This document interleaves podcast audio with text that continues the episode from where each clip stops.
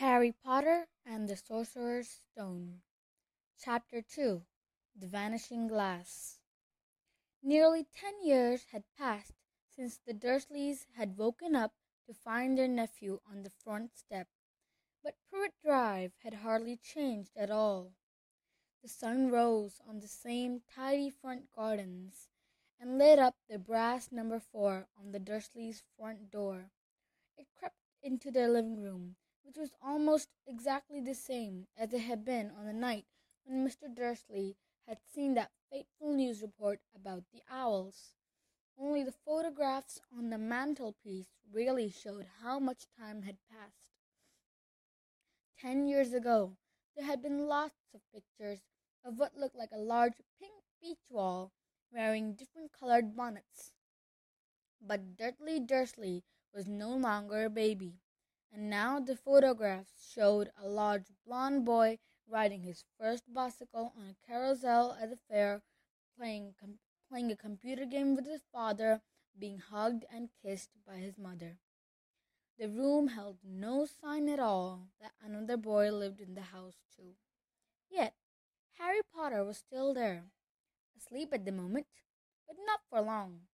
His Aunt Petunia was awake, and it was her shrill voice that made the first noise of the day.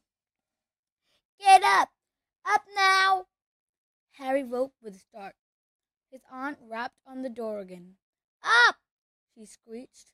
Harry heard her walking toward the kitchen, and then the sound of a frying pan being put on a stove. He rolled onto his back and tried to remember the dream he had been having. It had been a good one. There had been a flying motorcycle in it. He had a feeling he'd had a similar dream before. His aunt was back outside the door. "Are you up yet?" she demanded. "Nearly," said Harry. "Well, get a move on, and I want you to look after the bacon, and don't you dare let it burn. I want everything perfect on Daddy's birthday." Harry groaned. "What did you say?" His aunt snapped on the door. "Nothing, nothing." Dudley's birthday. How could he have forgotten? Harry got slowly out of bed and started looking for socks. He found a pair under his bed, and after pulling a spider off one of them, put them on. Harry was used to spiders because the cupboard on the stairs was full of them, and that's where he slept. When he was dressed, he went down the hall into the kitchen. The table was almost hidden beneath all Dudley's presents. It looked as though Dudley had gotten the new computer he wanted, not to mention the second television and the racing bike. Exactly why Dudley wanted a racing bike was a mystery to Harry, as Dudley was very fat and hated exercise. Unless, of course, it involved punching somebody. Dudley's favorite punching bag was Harry, but he couldn't often catch him. Harry didn't look it, but he was very fast. Perhaps it had something to do with living in a dark cupboard, but Harry had always been small and skinny for his age. He looked even smaller and skinnier than he really was because he had to wear old clothes of Dudley's, and Dudley was about 4 times bigger than he was.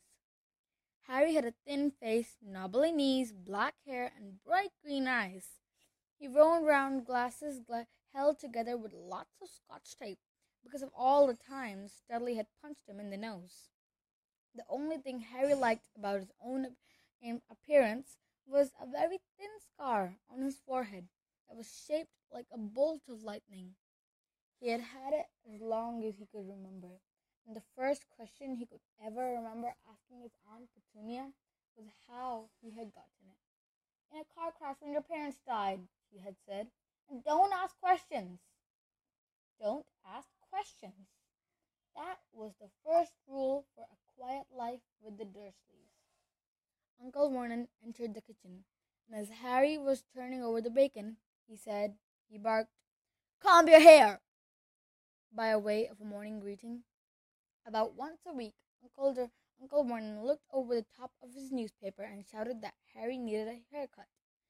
Harry must have had more haircuts than the rest of the boys in his class put together, but it made no difference. His hair simply grew that way, all over the place.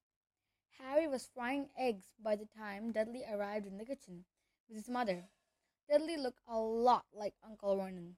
He had a large pink face, not much neck, small watery blue eyes, and thick blonde hair that lay smoothly on his thick fat head.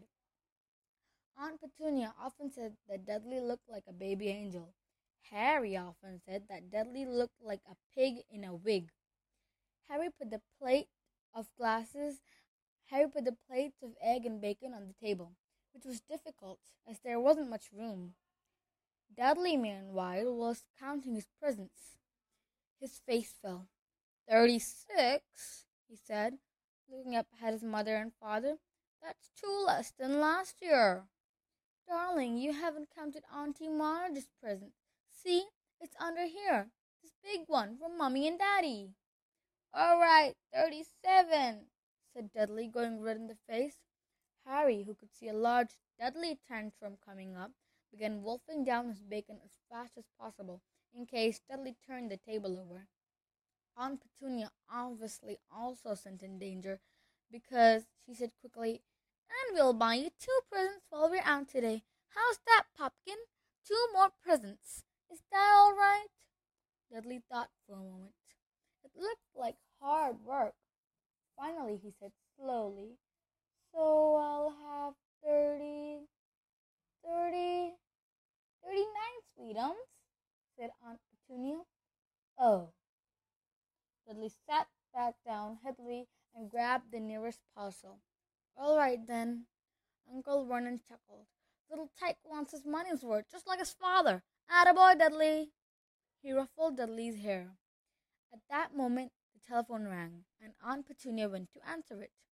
While Harry and Uncle Vernon watched Dudley unwrap his racing bike, a video camera, a remote control plane, and 16 new computer games, and a VCR, he was ripping the paper off a gold wristwatch when Aunt Petunia came back from the telephone looking both angry and worried. Bad news, Vernon, she said. Mrs. Figg's broken her leg. She can't take him. She jerked her head in Harry's direction. Dudley's mouth fell open in horror, but Harry's heart gave a great leap. Every year on Dudley's birthday, his parents took him and a friend out for the day to adventure parks, hamburger restaurants, or the movies. Every year, Harry was left behind with Mrs. Figg, a mad old lady who lived 2 streets away. Harry hated it there. The whole house smelled of cabbage, and Mrs. Figg made him look at photographs of all the cats she'd ever owned. Now what? Said Aunt Petunia, looking fiercely at Harry as though he'd planned this. Harry knew he ought to feel sorry for that Mrs. Figg had broken her leg, but it wasn't easy when he reminded himself that it would be a whole year till he had to look at Tibbles, Snowy, Mr. Paws, and Tufty again. We could phone Marge, Uncle Vernon suggested. Don't be silly, Vernon. She hates the boy. The Dursleys often spoke about Harry like this, as though he wasn't there, or rather, as though he was something very nasty that couldn't understand them, like a slug. What about, what's her name, your friend Yuan, on vacation in Majorca? Snapped Aunt Petunia. You could just leave me here, Harry put in hopefully. He'd be able to go to watch whatever he wanted on the television for a change, and maybe even have a go on Dudley's computer. Aunt Petunia looked as though she'd swallowed 11. And come back and find the house in ruins, she snarled. I won't blow up the house, said Harry. But they weren't listening. I suppose we could take him to the zoo, said Aunt Petunia slowly, and leave him in the car. That car's new. He's not sitting in alone. Dudley began to cry loudly. In fact, he wasn't really crying. It had been years since he had really cried. But he knew that if he screwed up his face and wailed, his mother would give him anything he wanted. Dinky, daddy-dums, don't cry. Mommy won't let him spoil your special day, she cried, flinging her arms around him. I don't want him to come, Dudley yelled between his huge pretend sobs. He always spoils everything." He shot Harry a nasty grin through the gap in his mother's arms. Just then the doorbell rang. "Oh, good Lord, they're here," said Aunt Petunia frantically. And a moment later, Dudley's best friend, Piers Polkiss, walked in with his mother. Piers was a scrawny boy with a face like a rat. He was usually the one who held people's arms behind their backs while Dudley hit them. Dudley stopped pretending to cry at once. Half an hour later, Harry, who couldn't believe his luck, was sitting in the back of the Dursleys' car, while Piers and Dudley, on their way to the zoo for the first time in his life. His aunt and uncle hadn't been able to think of anything else to do with him, but before they left, Uncle Vernon had taken Harry aside. "I'm warning you," he said, putting his large purple face up close to Harry's. "I'm warning you now, boy. Any funny business, anything at all, and you'll be in that cupboard from now till Christmas." "I'm not going to do anything," said Harry, honestly. But Uncle Vernon didn't believe him. No one ever did. The problem was, strange things often happened around Harry, and it was just no good telling the Dursleys he didn't make them happen. Once Aunt Petunia, tired of Harry's coming back to the barber's, looking as though he hadn't been at all, had taken a pair of kitchen scissors and cut his hair so short he was almost bald except for his bangs, which she had left to hide that horrible scar. Dudley had laughed himself silly at Harry, who had spent a sleepless night imagining school the next day, where he was already laughed at for his baggy clothes and taped glasses. The next morning, however, he'd gotten up to find his hair exactly as it had been before. Aunt Petunia had sheared it off. He'd been given a week in his cupboard for this, even though he tried to explain that he couldn't explain how it had grown back so quickly. Another time, Aunt Petunia had tried to force him into a revolting old sweater of Dudley's, brown with orange puffballs. The harder she tried to pull it over his head, the smaller it seemed to become. Finally, it may have fitted a hand puppet, but certainly it wouldn't fit Harry. Aunt Petunia had decided it must have shrunk in the wash, and to his great relief, Harry wasn't punished. On the other hand, he had gotten into terrible trouble for being found on the roof of the school kitchens. Dudley's gang had been chasing him as usual, when, as to Harry's surprise as to anybody else, he was sitting on the chimney. The Dudleys had received a very angry letter from Harry's headmistress, telling them that Harry had been climbing school buildings. But all he had tried to do, as he shouted at Uncle Vernon through the locked door of his cupboard, was jump behind the big trash cans outside the kitchen doors. Harry supposed the wind must have caught him in mid-jump. But today, nothing was going to go wrong. It was even worth being with Dudley and Piers to be spending a day somewhere that wasn't school, his cupboard, or Mrs. Figg's cabbage-smelling living room. While he drove, Uncle Vernon complained to Aunt Petunia. He liked to complain about things. People at work, Harry. The council, Harry. The bank, and Harry were just a few of his favorite subjects. This morning, it was motorcycles, roaring along like maniacs, the young hoodlums, he had said as a motorcycle took over them. "I had a dream about a motorcycle," said Harry, remembering suddenly. "It was flying." Uncle Vernon nearly crashed into the car in front. He turned right around in his seat and yelled at Harry, his face like a gigantic beak with a mustache. "Motorcycles don't fly!" Dudley and Piers sniggered. "I know they don't," said Harry. "It was only a dream." But he wished he hadn't said anything, for it was one thing the Dursleys hated even more than his asking questions. It was his talking about anything, acting in a way it shouldn't, no matter if it was a dream or even a cartoon. They seemed to think that he might get dangerous ideas. It was very sunny. The Saturday and the zoo were crowded with families. The Dursleys bought Dudley and Piers large chocolate ice creams at the entrance. And then, because the smiling lady in the van had asked Harry what he wanted, before they could hurry him away, they brought him a cheap lemon ice pop. It wasn't bad either, Harry thought, licking it as they watched a gorilla scratching his head, who looked remarkably like Dudley, except that it wasn't blonde. Harry had the first best morning he had in a long time. He was careful to walk a little way apart from the Dursleys, so that Dudley and Piers, who were starting to get bored with animals by lunchtime, wouldn't fall back on their favorite hobby of hitting him.